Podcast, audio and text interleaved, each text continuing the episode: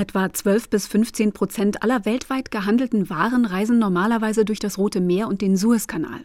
Für den Handel zwischen Europa und Asien ist das die kürzeste und wichtigste Verbindung, erläutert Marco Kutscher. Er ist Referent für See- und Luftverkehr im Bundesverband der deutschen Industrie. Das Institut für Weltwirtschaft in Kiel schätzt, dass 10 Prozent des deutschen Außenhandels den Suezkanal passieren. Wenn man das mal in Euros umrechnet, dann sind das für 2022 ungefähr 310 Milliarden Euro. Durch den Suezkanal kommen vor allem Importe nach Deutschland, erläutert Alexander Höckle. Er leitet die Abteilung Zoll und Außenhandel beim Bundesverband Großhandel Außenhandel. Das sind äh, Vorleistungsprodukte, das sind Chemikalien teilweise, das ist vor allen Dingen die ganze Elektronik.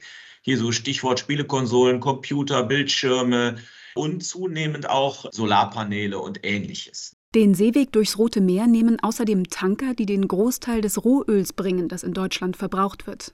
In den ersten beiden Januarwochen ging der Frachtverkehr im Suezkanal im Vergleich zum Vorjahreszeitraum um mehr als 60 Prozent zurück. Aus Sicherheitsgründen und weil ihre Versicherungen es verlangen, nehmen die Schiffe eine Alternativroute. Sie fahren um Südafrika herum. Das sind gut 6000 Kilometer mehr.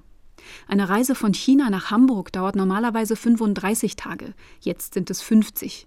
Damit sie nicht noch mehr Zeit verlieren, fahren viele große Schiffe vom Atlantik gleich weiter in die Ostsee oder zumindest nur ein kleines Stück ins Mittelmeer hinein, obwohl sie eigentlich bis nach Griechenland wollten, erklärt Poi Andres Lüders vom Komitee Deutscher Seehafenspediteure. Dann geht es über Häfen wie Algeciras oder Tanger in Marokko, die gar keine Kapazität haben, ein 15.000, 20.000 TEU-Schiff mal eben abzufertigen und davon nicht eins, sondern 20, die alle sagen, hier, ich schmeiß das hier runter, fahre das mit kleinen Schiffen Richtung ähm, Piräus Piräus, das eigentliche Ziel, ist ein großer Hafen weiter östlich in Griechenland.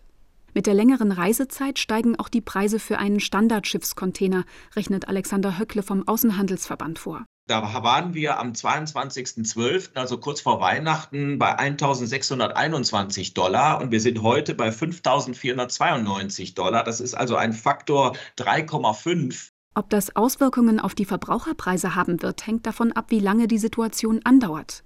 Bisher geben alle Experten Entwarnung. Beim Ölpreis zum Beispiel sei bisher keine Preissteigerung in Sicht, stellt Alexander Höckle fest.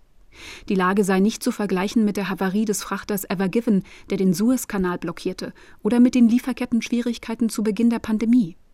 Die deutschen Unternehmen seien zudem seit Corona resilienter geworden, sagen die Experten. Sie beziehen ihre Rohstoffe und Teile von unterschiedlichen Zulieferern und halten mehr auf Lager. RBB 24 Inforadio vom Rundfunk Berlin-Brandenburg.